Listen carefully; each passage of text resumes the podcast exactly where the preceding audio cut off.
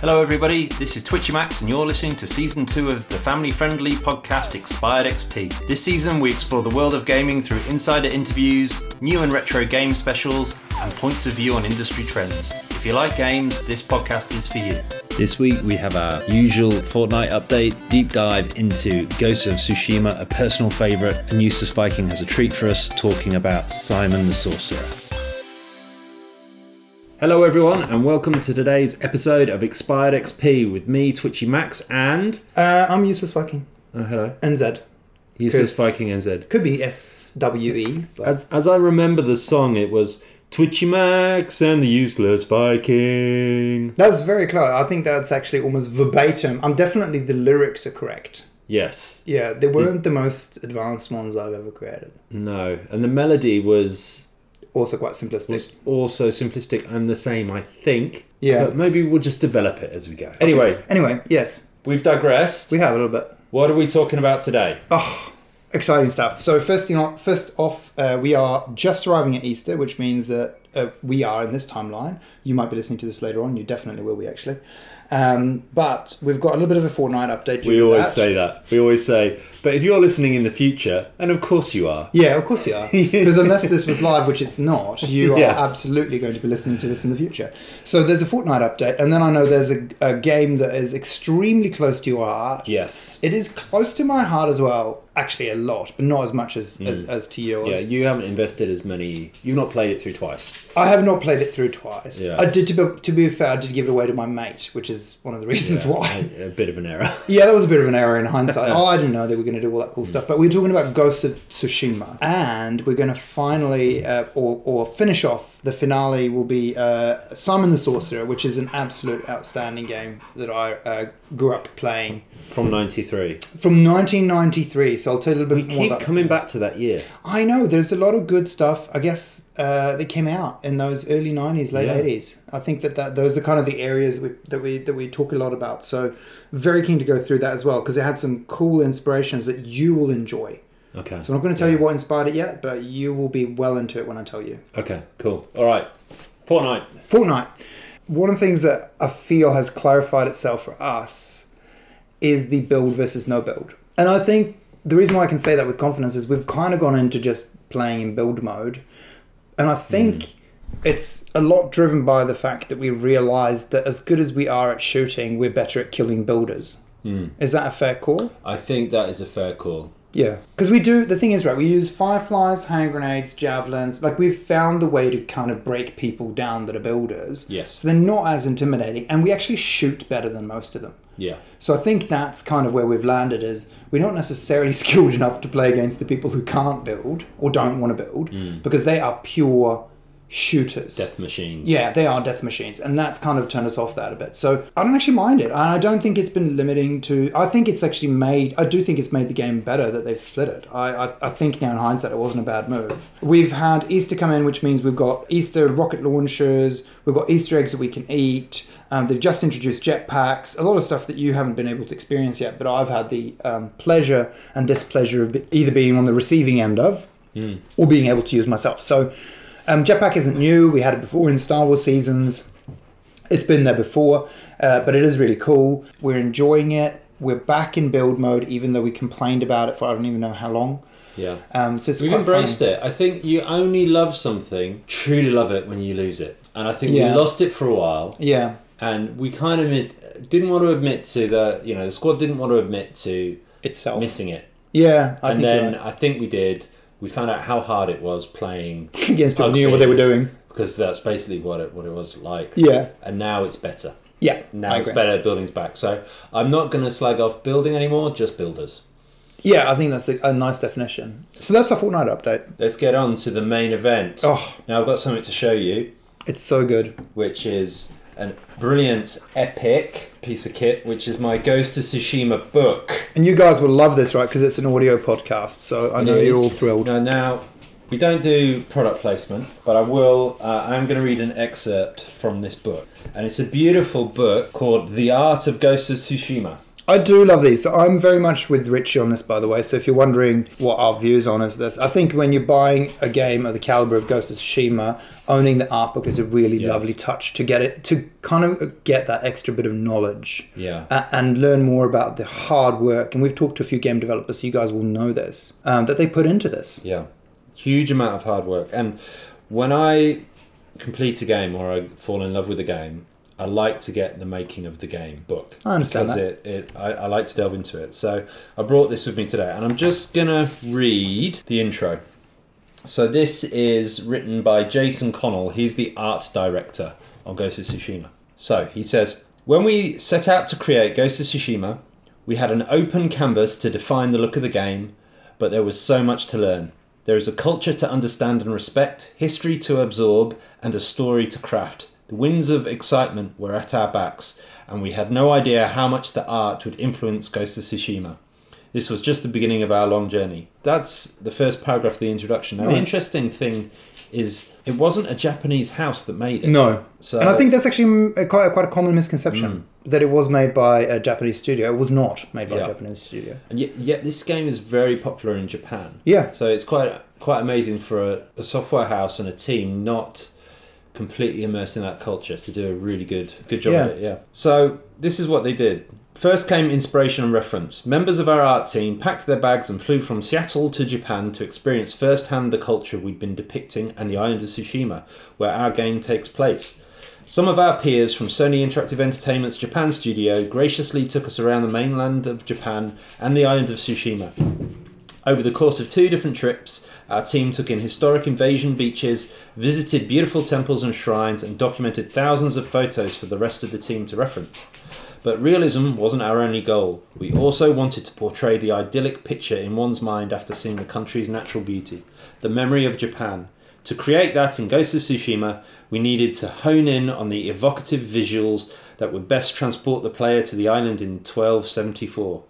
We hope that choosing to create massive fields of pampas grass, sprawling beds of spider lilies, or simple but majestic bamboo forests will bring out the explorer in you. So th- this game is set in 1274 in a Mongol invasion of Japan. Hmm. And they made this amazing land that you can run around. It's it's a, a complete island. It's got mountains, it's got grasslands, it's got forests, it's got villages, it's got towns, it's got castles, it's got palaces, it's got Mongol camps all over the place that you have to free. And one of the great things about the game is as you start the game, everything goes wrong. You're running as a samurai to defeat the Mongols. You're being very naive with all the rest of the samurai, and you all get slaughtered apart from two or three samurai, and you're one of the ones that survives. You've lost all your samurai skills basically, hmm. and the first part of the game you have to, to form allegiances with people that you wouldn't as a samurai, hmm. like thieves or beggars hmm. or just peasants basically. And then you start to get more skills as, as you go along. And you're put in this environment where it's completely beautiful except where the mongols have destroyed it. Yeah. And then you perform certain quests like you do in an open world game and the environment changes and the japanese people come back and they start to settle in their villages again. Hmm. So it's a very dynamic and beautiful environment. I first played this game on a playstation 4 so not a playstation 4 pro hmm. playstation 4 and it was beautiful on the playstation 4 hmm. then they brought out the PlayStation 5 update. and Oh, it's just amazing. Just riding your horse through the pampas grass, seeing the water, seeing the amazing detail on people's faces. It's just fantastic. It's really funny because I remember, I think I'd actually completed it before you got Yeah. into it. Yeah, I think you had. And I'm pretty sure, because I was saying to you, I think you'll enjoy it. I wasn't 100% sure mm. actually, because so there, there had some elements, or it has some elements, I should say, to it that we both do enjoy and are quite familiar with. Stuff like Assassin's Creed. Um, so there is, I know you didn't play it that way, I did, but it does have that like sneaking around, getting up, uh, getting an advantage by being up high, getting up to vantage points, taking people out silently, and all that kind of stuff. So you can you can kind of choose your combat. You can definitely go in full tilt and just fight. But you do like Assassin's Creed games, I did. or you did in the old I, days. I've only played Valhalla. oh, okay. That's the only one I've played. Oh, interesting. Okay, cool. Because I There is a similarity between Yeah. Ghost of Tsushima and Oh no. Breath of the Wild. Ghost of Tsushima is so much more beautiful though, Oh yeah. and the well, story's more powerful. Yeah. The story in Ghost of Tsushima is really powerful. It is be- and, be- Yeah. and kind of poignant and kind of beautiful and but I think it's what I found with Ghost of Tsushima for me was it was more Assassin's Creed than Assassin's Creed is. Like they did a better job of doing what Assassin's Creed keeps trying to do in a way better way. Things such as the side quests feeling meaningful, Yeah. the journey itself feeling meaningful, um, not feeling as much as you're grinding. Hmm. I feel like we're NPC character progression and development yes, as well. Yes, hundred percent. Hmm. And Ass- Assassin's Creed doesn't really do that. They used to, hmm. and then where where they went was bloat. They just went big, big, big worlds that you can lose yourself in for 250 hours, but nobody does because it's too boring. Mm. There's not enough variety of quests. There's not enough of a, of a really compelling storyline. I don't even know. Did you complete it? No. No, neither did I, right? so we both played it and neither of us completed. So I th- think that says a lot. Mm. Ghost of Sh- Tsushima, on the other hand, uh, and I would love to play it again. So I just got to, mm. I've got to figure out when it's. Well, it's on PlayStation Plus at the moment. So Yeah, You so just I- need to down buy it, buy Plus, Get Plus. download it, Yeah, and smash it. Yeah. And there is co-op on it now, which yeah, is which pretty is cool. amazing. Yeah, yeah. The other thing we haven't spoken about is the combat. Yes. I really love how they've done the combat. What were your favorite parts of the combat? I like the the progression and the way, like most games, you can unlock what uh, skills that you can do. And I like the way that you could focus on ghost or you could focus on samurai skills. But the way you fought was very. Measured It was or calculated? Every swing seemed to count. Yep.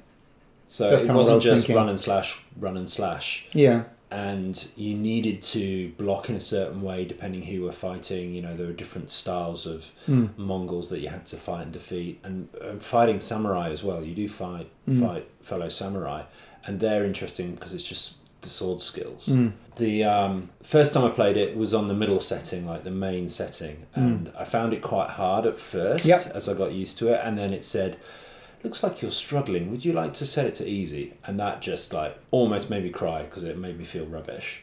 Um, because I can do that myself, right? Um, Yeah. But I persevered, and I actually really got. I felt like I had some mastery of the game. Now I probably don't have mastery of it compared to a lot of other people, mm. but it felt like I did. Mm.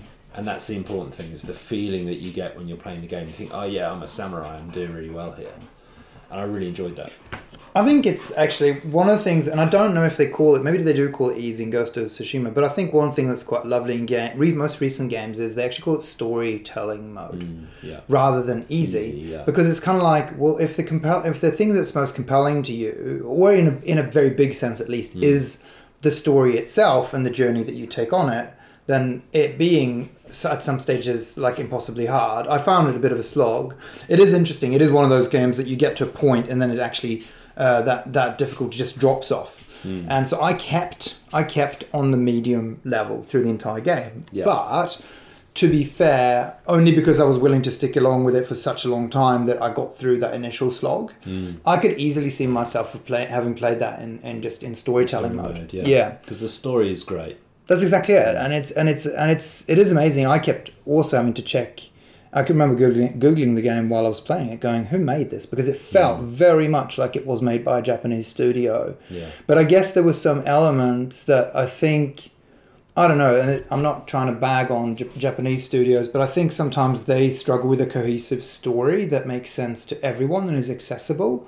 I think sometimes that some of their storytelling can be a bit like I don't really know what's going on here, mm. and I feel like maybe it's because I'm not I'm not deep enough into the culture to understand. But I think that Ghost of Tsushima was super accessible for anyone who picked it up. Yeah. And I don't necessarily feel that with Japanese titles mm. always. Very rarely. There are not a lot of Japanese titles that I get very far in. A different style of storytelling. Absolutely. Yeah, Absolutely. And, it, and it, the story in Ghost of Tsushima is more like stories that we've seen. Yeah, Yeah. a hundred percent right. So I think it plays to an audience that it knows is wider than Japan. Yeah, You know, they, they, uh, I don't know, but I would, I would kind of guess that they really wanted to capture as much of a market as possible. You know, it needed to be a it's a big. triple A title. You know, they, Totally, they yeah. flew the development team out and the art team out Yeah. to immerse them in the Japanese culture and Yeah. environment so that they could make the game. Yeah. You, you don't do that on a No. on a B title. No, no, you don't. Yeah. No. The other thing that I wanted to talk about was the way they approach language and the way they approach the style of the, the graphics as well. So they have in the game something called Kurosawa mode. Kurosawa is a Japanese filmmaker from days gone by when it was black and white. There's a setting in the game and you can flick it and it sends everything black and white on a like a low res cinematic f- film so it feels like you're playing a Kurosawa film. So that was really cool. The other thing that they've done as well is that you can set to play it in Japanese with English subtitles if you can't speak Japanese, rather than listening to these Japanese characters talk in not their native language or with an American accent or with someone pretending to put on a Japanese accent but speaking English. So it's great listening to the Japanese and listening to the Chinese, because obviously the Mongols are Chinese, and getting the subtitles and reading it like you're watching a, a film. It feels great. Yeah. This game's available on PS Plus for download. It's been out for a while, so you can probably get it hmm. reasonably cheap. Yeah. Um, it's a fantastic investment of your money and your time. And if you enjoy it, I really, really recommend that you purchase the book that I wrote the, wrote the excerpt from. It's called Art of Ghost of Tsushima. It's just beautiful, and it's Hmm. And it's- got sketches in it. It's got concept art in it. It's actually got drawings from what they were going to do in the book, and it just tells the story of how they made it. It's it's beautiful. It's a great way to give an extra nod to the people who who make it possible. I mean, obviously, that is uh, very much an artist concept book. Yeah. And there are obviously multiple parts of any game that make it amazing. But I think in something like Ghost of Tsushima, I've got a few books um, for other games that I've loved the same way. It is a really nice way to kind of get more engaged, understand more about the thinking behind it, and how it went from concept into reality. Yeah, I, I love to learn about that. I find it Yeah. fascinating. Yeah. And it's people that have made these great. This is a work of art. Yeah. It's it's an amazing game. Yeah. And I'm surprised it's not as big as it is. I know it's quite a big game, but I'm surprised it's still not big. Um, and I really look forward to Ghost of Tsushima too. Yeah, PlayStation exclusive. Absolutely, it will Yeah. be. 100%. Cool. Cool. All right, so there we go. Ghost of Tsushima. Go and play it. Go play it.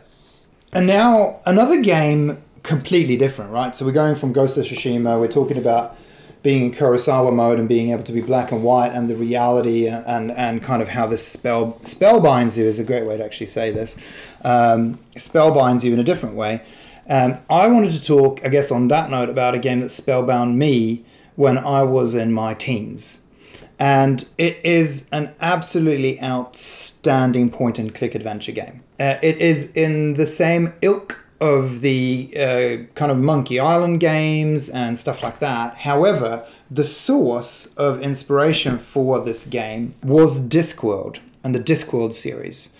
So even though it wasn't, I don't think it was actually an. It's not an actual Discworld game. It, it was 100% inspired by Discworld. And it's called Simon the Sorcerer. And it's absolutely outstanding. And when did it come out? It came out in 1993. And like Richie Same year as Doom. so it's it's kind of that year which had so many other things that came out at the same mm. time, and we kind of we always find like things like Doom or other things that that kind of seem to have happened in a very short period of time. A lot of amazing titles came out. On TV, you would have been watching. Well, I don't know if you would have been, but both Beavis and Butthead Yeah. came out in 1993. Quantum Leap, X Files started in 1993. You had Star Trek Deep Space Nine. Music, ironically enough, something that we talked about last time on the last podcast, which was I Do Anything for Love with Meatloaf. came out in 93, which is really funny. I think I placed it in 2002, so I'm happy that I was wrong in one way because I guess that was a great soundtrack to listen to while playing Simon the Sorcerer. But so it is a point and click adventure game, and it does follow a lot of the stuff that you do in in the LucasArts game. So basically, he he kind of goes on this quest because he's transported into a parallel universe, and there's magic and there's monsters, and you basically have to become a wizard and rescue another wizard from an evil sorcerer. So that's kind of like the plot of the game, and a lot of the stuff that you would expect from, say, a Terry Pratchett game when it comes to the humor, the characters, mm. the dialogue, all of that wit is in the Simon Sorcerer game. It was actually one of those games that I think in some ways probably also contributed to me wanting to be. Uh, there was a short period of time where I thought I could be doing stuff in games, but I always thought I would be that dude who uh, doesn't exist. Well, I guess they are kind of the storytellers who sits in a corner and just comes up with cool ideas because I had no actual skill set.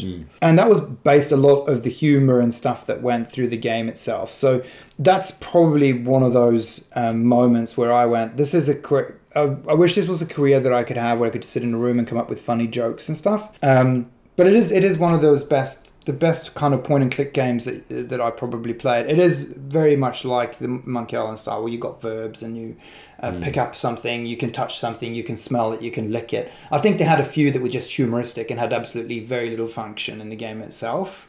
Uh, and you also had like luggage that you could pop stuff in that was kind of this play off the Discworld luggage, Ah, obviously, and things like that. That would be really useful Yeah. in games. Really useful if you because as we've spoken, having your stash in games, you always have to go and retrieve things from your stash. Yeah. And it, it kind of the whole concept of inventory and stash re- stash really breaks in computer games. yeah, If you're in the disc world and you've got your luggage with little legs on, yeah. that problem is solved. Yeah.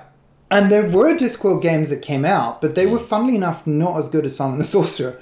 So there were Discworld games, they were way more directive, and they were not as free as I felt the Simon the Sorcerer game was. It really let you hmm. do pretty much whatever you wanted to. I think it was because the narrative of Discworld games were very much about some of the books from memory. Hmm. So they had to kind of follow beats more closely. Yeah.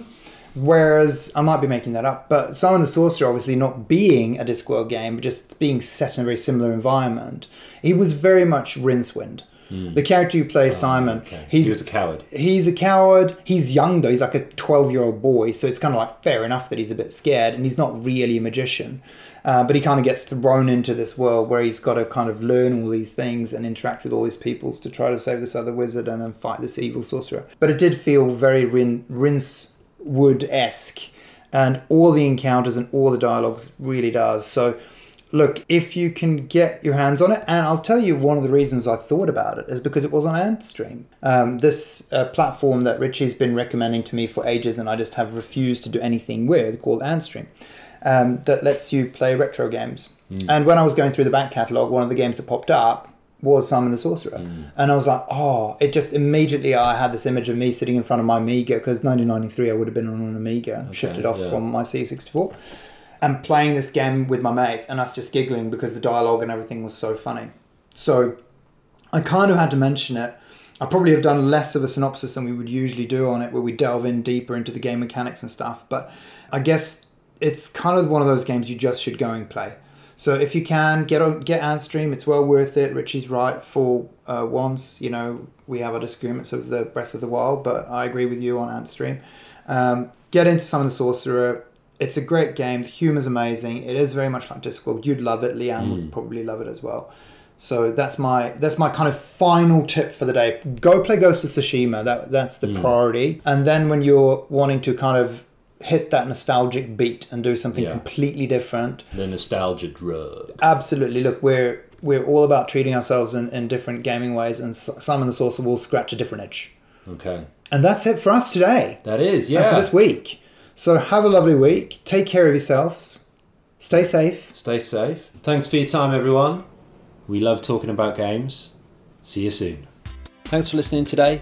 If you enjoyed this episode, please leave us a review on your podcast platform. If you've any suggestions or comments on any of our pods, you can contact us at expiredxp on Instagram. Next time, we'll be talking to Jay Hosfeld. For many years, Jay was a lead animator at Epic on Fortnite and other titles. So tune in if you want to hear how they make all those awesome emotes. See you next time.